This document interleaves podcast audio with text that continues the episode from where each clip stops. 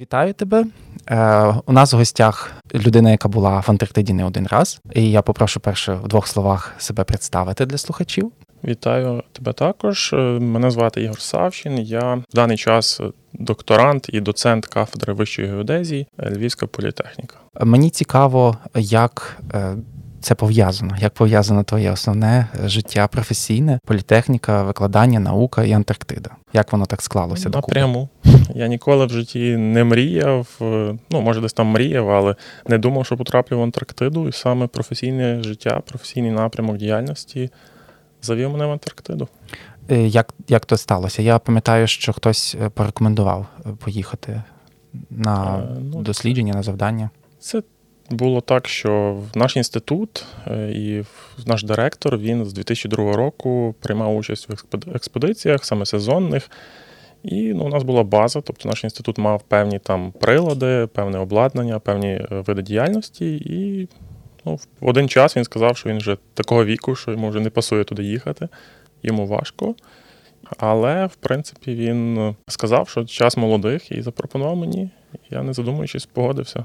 Я так зразу мене е, спонтанне запитання: чи втомлює Антарктида, якщо не перший раз бути? Е, Антарктида перший раз насправді вона мене втомила. Перший раз я був у 18-му році. Це було місяць часу. Ми там були. Ми попали на кінець літнього періоду, антарктичного літа. Було холодно, мокро, і насправді воно мені зовсім не сподобалося. Тобто, було дійсно вона тоді втомила. Е, В 19-му році ми потрапили на три місяці на саме літо, дуже круту погоду, сонце, і ну з того часу вона захоплює, тягне, і я би їхав туди ще, якби була можливість. Я не раз чув, що замівники кажуть, що є два типи людей, то ти так відносишся до третього. Я так бачу, що перший раз е, тобі не дуже сподобалось, а потім уже захопився. Ну, не так. Воно мені сподобалося, але я не відчув в повній мірі е, і не зрозумів в повній мірі, де я є і наскільки це круто. Воно мені сподобалося і в перший час, бо ніби поїздка далека, мандрівка, купа нових вражень. Але в перший раз воно трошки не так було. В другий раз я повністю захопився з головою, занурився туди.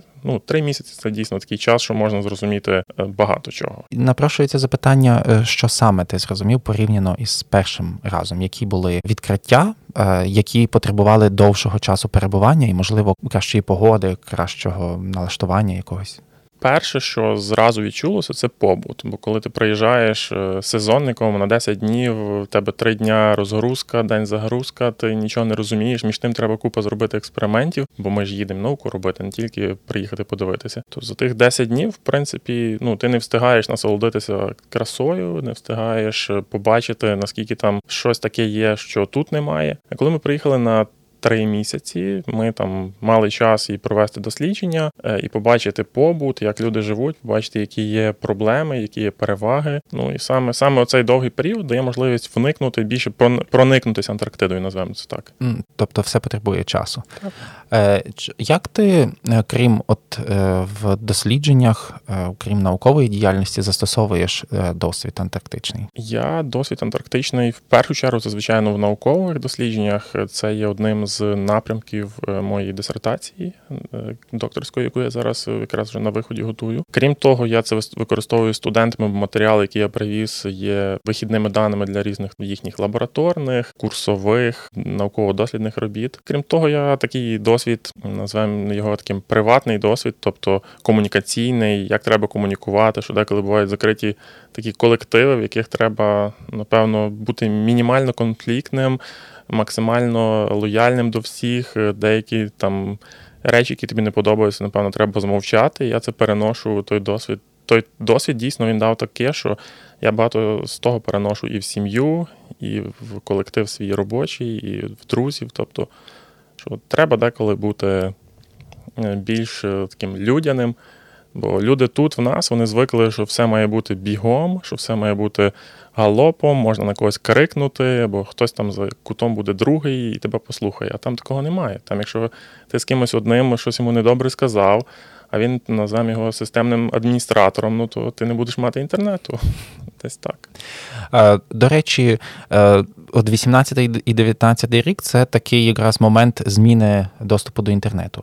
Оце взагалі дуже цікава тема зв'язок в інтернеті. Вона, напевно, вартує окремого дослідження і окремої такої непоганої книжки, як мінявся ін- зв'язок, е, комунікація між людьми від перших експедицій або хоча б від експедицій е, тої золотої доби досліджень, там до доступу до полюсу і так далі. Ну і дотепер. І наша станція, вона. Трішки в хвості, так би мовити, цих змін відбувається, і молодші дослідники мали можливість бачити ці зміни. Насправді мені здається, що досить багато слухачів може не дуже уявляти не ті, ну я вже не кажу про зв'язок, а й про Антарктиду як таку. А от як як зі зв'язком в Антарктиді? Як бути без зв'язку? Як він змінився? Я буду ще наводити додаткові запитання, але це правильне запитання. Е, зв'язок ми відчули теж не в повній мірі ту відсутність зв'язку. Ми вже коли перший раз були е, у 2018 році. Е, інтернет був такий, що можна було прийти до системного адміністратора, написати йому Е, текст надрукувати, дати, і він відправляв одним єдиним листом в Антарктичний центр, вони розсилали. Я так один раз зробив, е, щоб своїй дружині відправити повідомлення. Це насправді було дуже якось незрозуміло і в певній мірі дико, що всі можуть його прочитати, напевно. Може і не читали, якщо люди такі дуже чесні і виховані, але в більшості мені здається, що їх читали ці повідомлення. Тому це так було дуже ну, неприємно, і я один раз таке зробив. Крім того, я в перший раз, в 18-му році, два рази дзвонив. Просто дзвонив, е, платили кошти і дзвонили е, на телефон. Тобто ми говорили дуже швиденько, десь дві хвилинки. Мені власне це дуже цікаво, бо я е, не дуже можу згадати, скільки я платив на яхті за такий самий зв'язок. Там було якось від від півтори до двох з половиною доларів. Так, от за за ціну конкретно дійсно важко пригадати. Е, якщо говорити за 19 рік, там вже відбулися такі в порівнянні з тим разючі зміни. Інтернет був доступний по годині раз на два дні. Тобто, ну, ти напевно пам'ятаєш, ти також попав на ці. Так такі групи, що одна група мала в парні дні, інша в непарні, і це по годині після обіду. З це вже було до третьої чи з третьої до четвертої. Так, ну, година часу це було. І це вже було насправді дуже е, дуже зручно в порівнянні з першим. Можна було щось написати. Але з однієї сторони, про, про цей. Зв'язок, ти з однієї сторони чекаєш дуже, щоб поговорити, а потім, коли вже трошки поговорив, вже все розказав, тебе далі питають, а що, а що, у тебе нічого не сталося. Ти весь день там був в полі, і ти вже чекаєш, щоб швидше та година закінчилася. Е, цікаво, бо я чув це від кількох людей, і сам теж таке відчував, е, бо Особливо, може, не так про зв'язок щоденний, як е, його як зміну ставлення до нього по днях. Чим далі до закінчення цього перебування, тим більше вичерпувалося якось е, вміння пояснити, що відбувається в Антарктиді, і спроможність пояснити, коли ти повернешся, бо це ще якраз тоді попало на такий непевний час повернення, напевно, як кожного разу, насправді. Ну тоді з поверненням таких не було труднощів. Повернення вже було, коли там війна почалась, там, напевно, значно складніше. У нас було так трошки так. легше, але дійсно це важко було це пояснити, бо тебе кожного разу питають, що, а що нового? Ну нічого нового. Ну ти живеш, навколо багато снігу. Ти не будеш казати, що там ну ти. Ти живеш в тому середовищі, і ти не відчуваєш, що воно там так швидко міняється, як як очікують того люди з України, наприклад. Е, напевно, з України очікують новин і подій, а в Антарктиді більше якихось рефлексій та, і та, якихось спостережень. Там подій настільки швидких, які би кожного дня щось нове. Так, дійсно, як ми там їхали десь в якусь е, поїздку, щось міряли, ну сказали. Про це можна розказати за два-три речення. Ну, до речі, е, про про якийсь підсумок таких поїздок. Тобі міг розповісти про суть власне досліджень і е, технічну частину, бо вона така наочна. Ну тобто, от ти йдеш, сідаєш на човен, заливаєш пальне чи береш з собою, заводиш мотор. Якщо можеш з такими деталями е, фактурними, щоб було зрозуміло процес і через нього складнощі, особливості і мету досліджень. Так, звичайно, я в процесі перебування в Антарктиди, як в перший раз, так і в другий раз вів щоденник, записував такі всякі деталі. І щоб зрозуміти, геодезія це наука, яка вивчає землю і яка вивчає зміни цієї землі, яка вивчає, як рухаються тектонічні плити, як рухається, наприклад, лід, поверхня льоду, як вона тане. І геодезія вимагає таких натурних вимірювань, тобто вимірювань на, на природі. Реально треба прийти до того льодовика, навколо нього походити, закласти певні марки. І в Антарктиді наш, наша станція знаходиться на острові, тому це е, заставляло нас пересуватися між островами іншими, щоб розставити ці точки. І е, по тих моїх записах я постійно ще вів е, GPS-трекінг.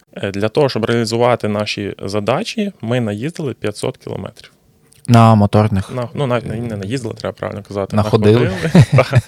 По воді 500 кілометрів. І в середньому одна, е, один наш такий е, вихід в море е, займав десь 30-40 кілометрів. Ну, це ніби може здатися небагато для автомобіля, але для човна це насправді багато, бо швидкість значно менша і опір води, так, погодні умови. Цілий день. Тобто ми зранку там 8-9 виходили, і вже коли там починало темніти, п'ята ми поверталися. І це весь день ти на воді, інколи виходиш на сушу, і це вихід на сушу також той виклик, бо треба під час того, як хвиля підходить і відходить, встигнути вистрибнути, щоб не намочити е, себе, своє обладнання. А в нас обладнання досить дороге, то ми там Спочатку хтось один виходив, другий був на човні. Лодка підходила, ми кидали ящик, чи чи ящик, чи сумку з нашим обладнанням одну, потім другу, третю, і так всі. Бо ми такі вимірювання робимо тут, але тут це ну це рутина, проста робота. Машиною під'їхали до пункту, поставили прилад, завели машину, переїхали 5 кілометрів, поставили ще одну. Це займає 10 хвилин. А там перехід між пунктами займав 2-3 години. Бо по дорозі треба ще заїхати інші задачі вирішити, інших науковців. І ми тут ставили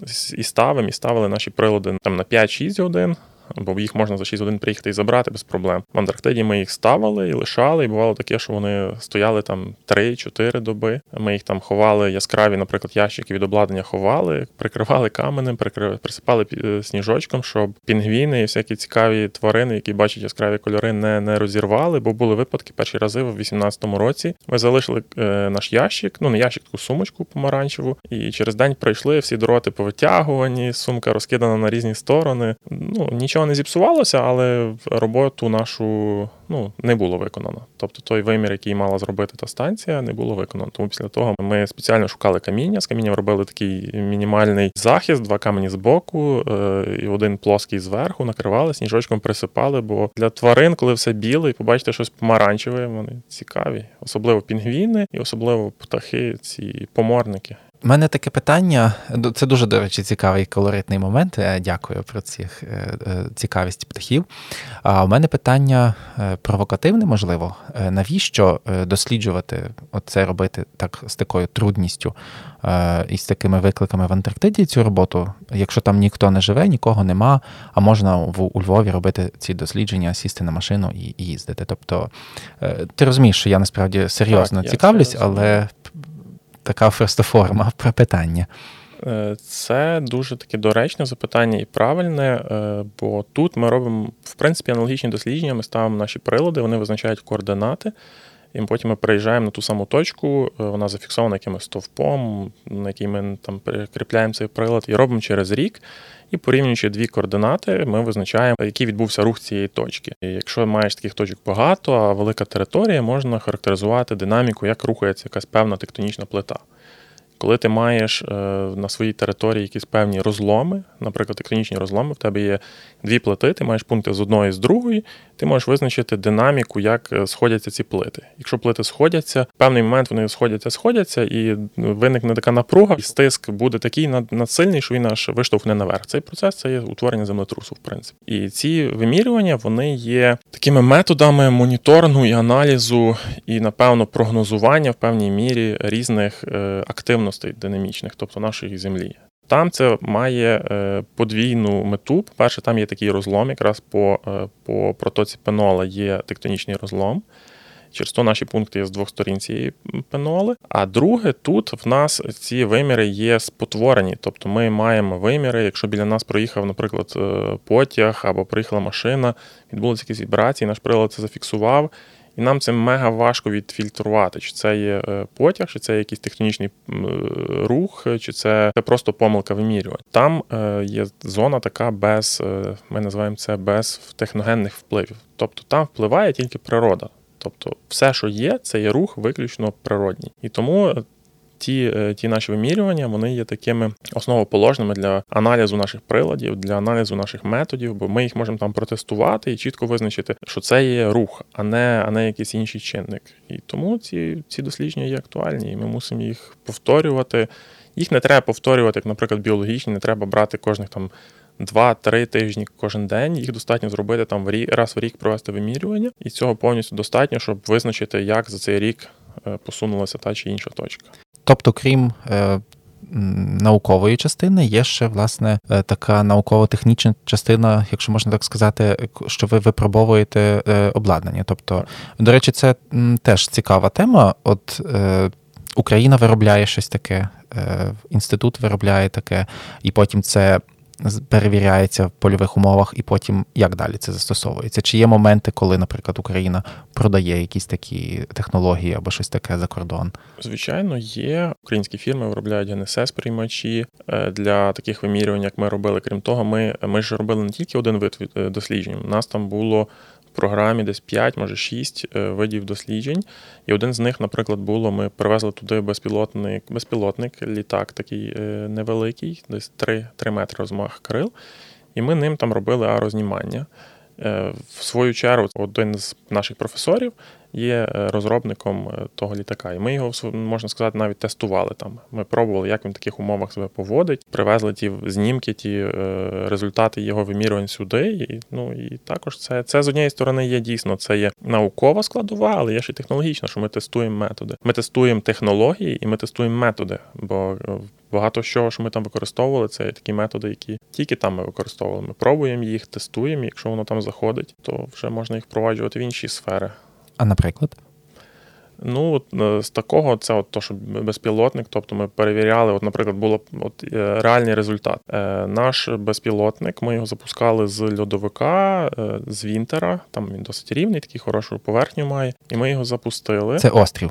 Це острів. Та Острів і на острові є льодовик. Ми вийшли на цей льодовик, досить великий, гладенький, з нього запустили. І наша задача було відзнімати за цей політ три острова: це острів Галіндес, Вінтер і Скуа. Е, ми запустили, склали маршрут. Безпілотник наш відлітав, але в Антарктиді вітер. Вітер значно сильніший. І вітер, е, так як тут, у нас е, безпілотник в реальному часі підтягує інтернет, підтягує інформацію про погоду і коригує свій маршрут. Там ми завантажили інформацію про погоду на станції, пішли його запустили. В процесі того, як ми запустили, змінилася погода. Погода там міняється дуже швидко. І наш безпілотник, замість того, щоб сісти на ту точку, на яку ми сказали, він сів 300 метрів в бік. А 300 метрів а 300 метрів в бік це є протока між е, Галіндесом і Вінтером. Він сів у воду. Чому він сів у воду? В нього така м, система посадки, що він, коли закінчує політ, відкривається парашут, і він планирує. А він вітер його зніс у бік, він відкрив парашут збоку, відповідно, спланував збоку. Після того фірма, яка це розробляла, цей літак, зараз зробила, що літаки мають подушку знизу. Крім того, що відкривається парашут, знизу ще відкривається подушка. І він сідає, де б він не сів, він якщо сяде на подушку. Якщо це вода, він сяде на повітряну подушку і буде сухенький. Або сяде на навіть на каміння, він сяде, він себе не поб'є. А можна запитатися, що з ним сталося? Він з ним що сталося? Він впав в воду. Ми він виконав свою роботу, відлітав маршрут. Посадка відбулася в воду. Ми були на березі, подзвонили на станцію. Хлопці, які були на воді на той час, виконували певні дослідження свої. Швидко під'їхали, витягнули живлення, ну щоб він не згорів повністю, і забрали його на човен. Бо якби не витягнули живлення, їх помогло навіть током досить сильно вдарити, бо там акумулятори потужні. І вони витягнули його. Ми забрали його на станцію, розкрутили, просушили. В принципі, ми навіть в певний момент думали, що може попробуємо його запустити. Але ну. Все ми просушили, повитирали, там е, продезінфікували ці всі, бо проблема, що ж вода солона. Якби була mm-hmm. прісна, це простіше. А солона, вона вона провідність інша, і він міг там десь контакт е, якийсь доторкнутися до іншого. Тому ми вирішили, що ми не будемо його запускати. Ми скинули дані, робота була повністю виконана, знімки добрі. І ми його привезли у Львів, потім передали в Київ цій фірмі. Вони його почистили, повернули нам. Ага, ну то це гарно. Дотепер він дотепер виконує задачі наші. Ну зараз ні, бо війна не можна, але до війни він виконував всі задачі. Е, ну і цікава насправді власне ситуація, бо бо напевно дійсно у Львові би такого не сталося, і ти б не знав, що таке може статися, що вітер може здути там. Ну, могло таке статися, але у Львові Менше ну, у нас нема моря, у нас річки не такі великі, і ймовірність такої події дуже мала. І плюс нема соленої води. І ну тим більше нема соленої води. Там це скажу, але це сприяло тому, що цей літак зараз наступна версія, не цей, цей вже так і лишився. Наступна версія того літака вони мають вже подушку. Дякую.